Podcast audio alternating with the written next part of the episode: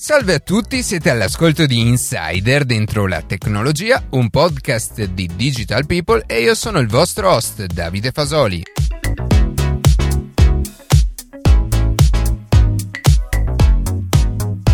Siamo ormai giunti al primo mese di programmazione gli argomenti trattati sono stati tanti, ma ancora molto c'è da dire e continueremo proprio questa settimana. Prima di cominciare però volevo annunciarvi che è nata la redazione di Insider che comprende me, ma anche Matteo Gallo e Luca Martinelli che mi daranno una mano nella scrittura, quindi come autori del podcast. Inoltre è ora disponibile un indirizzo di posta elettronica, redazione insider-gmail.com, al quale potete scriverci segnalando degli argomenti che vi possono interessare oppure per darci un feedback riguardo appunto questo podcast oppure per candidarvi se avete qualcosa di interessante da dire riguardo al mondo tech. Veniamo ora alle notizie principali di questa settimana, iniziando con Apple che questo 2 dicembre ha tenuto una live speciale a New York per premiare le migliori applicazioni del 2019 per tutti i dispositivi dell'ecosistema, ma anche per Apple Arcade, il nuovo servizio di gaming in abbonamento realizzato dalla stessa Apple, che fra l'altro evidenzia quanto i colossi negozi dell'internet stiano sempre più puntando a questi famigerati servizi che affronteremo nella seconda parte della puntata. Nel caso specifico, Apple Arcade è un servizio in abbonamento mensile che offre all'utente più di 100 giochi, in parte esclusivi, realizzati da piccoli e grandi sviluppatori. Quello del 2 dicembre è stato un evento inconsueto, dato che la casa di Cupertino era solita comunicare queste informazioni online e non tramite un evento speciale. La scelta di dedicare un intero evento al comparto software di dettaglio, quindi al alle app è il riflesso di quanto importante sia, soprattutto per un'azienda come Apple, l'esperienza utente e di come questa possa essere la principale forza, la killer feature della compagnia. Rimanendo in tema di applicazioni, un'altra novità arriva da WhatsApp. Con l'ultima beta, infatti, sembra che la Dark Mode, il tema scuro, sia ormai giunto all'ultima fase di sviluppo. Già nei prossimi giorni, gli utenti Android e iOS che partecipano al programma di sviluppo potranno attivare questa opzione. Se la fase di test andrà a buon fine, l'aggiornamento sarà poi reso disponibile per tutti. Da quel momento, infatti, verrà aggiunta alle impostazioni una voce tema con tre opzioni selezionabili: tema scuro, tema chiaro e tema basato sul risparmio energetico. L'ultima scelta andrà ad attivare la versione Dark sotto il 15% di batteria. WhatsApp è ormai una delle ultime app molto diffuse che si è uniformata con il tema scuro. Google e Apple si sono adeguate con le ultime versioni dei loro sistemi operativi e poi c'è un'app degna di nota che è Telegram, che invece è stata una delle prime ad aggiungere la possibilità di scegliere un tema personalizzato. L'implementazione della Dark Mode è solo in parte legata ad un fattore estetico, ma piuttosto la disponibilità di nuove tecnologie per gli schermi dei dispositivi, e mi riferisco nel caso specifico all'OLED, di cui fra l'altro ho parlato in una puntata precedente di Insider, hanno la caratteristica di richiedere pochissima energia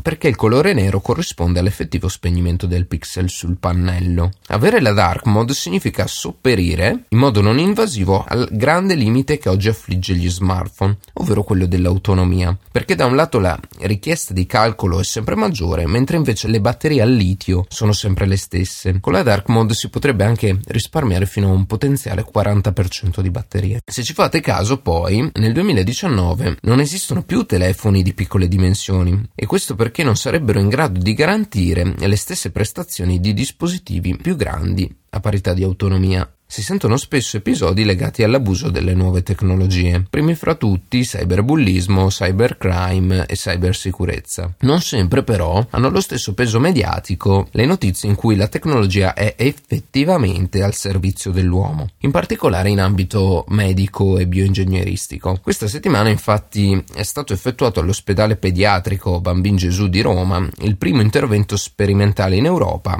atto a implementare ad un bambino di 5 anni un bronco interamente stampato in 3D. Con le tecniche di bioingegneria attuali è infatti stato possibile ricostruire un bronco personalizzato partendo dall'attacco del paziente. La stampa è stata poi effettuata al centro di stampa Prosilas con un materiale bioriassorbente che verrà eliminato dall'organismo in circa due anni. Grazie a questo intervento questo bambino potrà tornare a respirare correttamente. Per quanto riguarda le notizie chiudiamo invece con Plex che immagino molti di voi conoscano bene, che ha deciso di distribuire contenuti gratuiti on demand supportati dalla pubblicità. La nuova feature introdotta recentemente, anche in Italia, consente a tutti gli utenti registrati al servizio di Plex, sia in modo gratuito che a pagamento, di poter vedere contenuti provenienti da diversi partner, quali Warner Bros., Lionsgate e Legendary, con il compromesso della pubblicità, ma in generale a costo zero.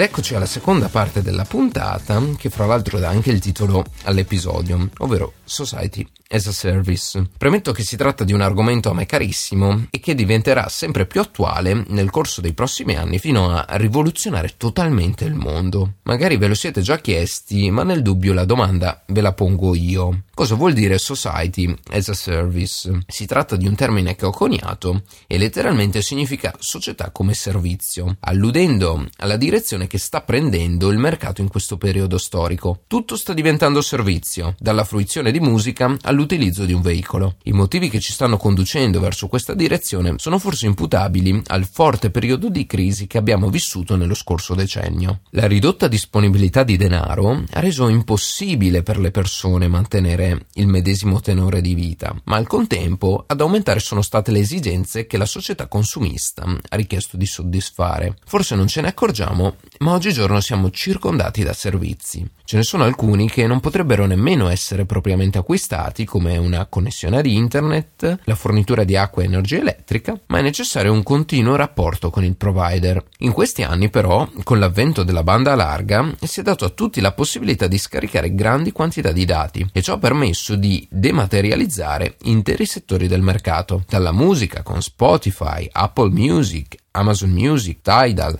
al cinema e serie TV con Netflix, Hulu, Prime Video, Apple TV Plus, ma anche le stesse televisioni nazionali che con Rai Play e Mediaset Play, per citarne alcune, si sono allineate per essere più al passo coi tempi.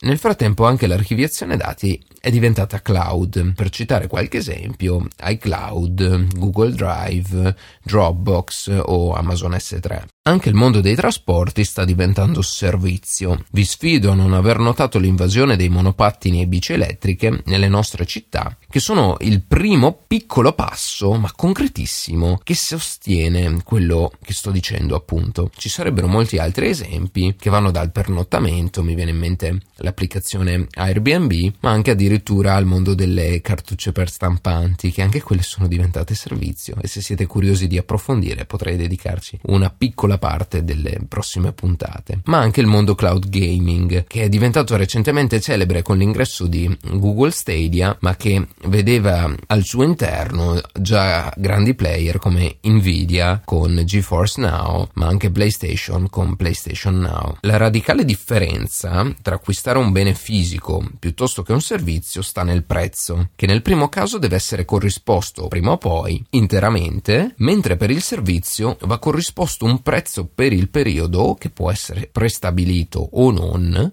di utilizzo, il che significa che con 10 euro possiamo comprare un album musicale del nostro artista preferito oppure con la stessa cifra accedere a milioni di brani su Spotify, ma solo per un tempo limitato che nella fattispecie è quello di un mese. Non a caso tutte le aziende si stanno indirizzando verso i servizi. In un mercato ormai saturo come quello degli smartphone dove innovare è ormai difficile, le aziende non possono più sperare di ottenere gli stessi utili di un tempo. I servizi in abbonamento invece forniscono una revenue costante nel tempo. Si tratta di un win-win perché anche il consumatore si trova in una condizione in cui ottiene molteplici vantaggi. Servizio significa personalizzazione, significa riduzione dei costi e maggiore volatilità per il cliente. Per fare un esempio, non essendoci più la fisicità, in qualsiasi momento si può decidere di passare ad un servizio rivale che magari, a parità di prezzo, offre più contenuti o magari contenuti di maggior pregio. Questo è un esempio molto tangibile per quanto riguarda i servizi di video in streaming. Se ci pensate, il fatto che uno smartphone diventi una mera interfaccia per accedere a infiniti servizi rende le aziende più propense a sviluppare dispositivi più longevi nel tempo e abbassare i costi degli stessi. Per il futuro gli ambiti di espansione sono tantissimi. Non a caso, l'ultima berlina di Tesla Model 3 del visionario Elon Musk ha predisposto un sistema non ancora attivo che include telecamere interne e sensori per chiavi digitali che permettono di condividere il veicolo. Già oggi questa è una realtà perché esistono delle persone che si affidano a questo tipo di servizi piuttosto che acquistare un veicolo. Il servizio infatti conviene perché all'interno del prezzo sono contenuti sia i costi di manutenzione che l'assicurazione e quindi a fronte di una spesa fissa il consumatore non deve preoccuparsi di null'altro. La società dei servizi ha evidentemente anche dei difetti. In primis chi vive nei piccoli centri abitati è più svantaggiato a disporre di servizi a causa dell'inferiore infrastruttura offerta e inoltre in alcuni contesti sarebbe sconsigliabile ai fini economici prediligere un servizio al bene di proprietà. Se ad esempio tutti i giorni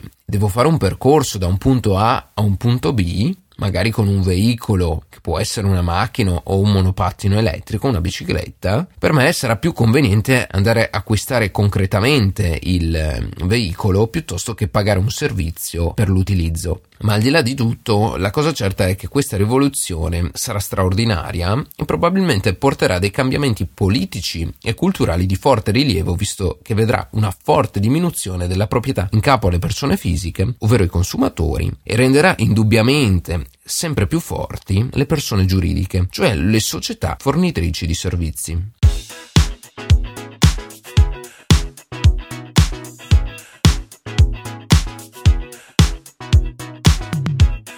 Così si conclude questa nuova puntata di Insider. Io ringrazio nuovamente Matteo Gallo e Luca Martinelli che mi stanno dando una mano appunto con la scrittura e la ricerca delle notizie più interessanti. Per qualsiasi cosa scrivete a redazioneinsider.gmail.com. Noi ci sentiamo settimana prossima. Ciao a tutti.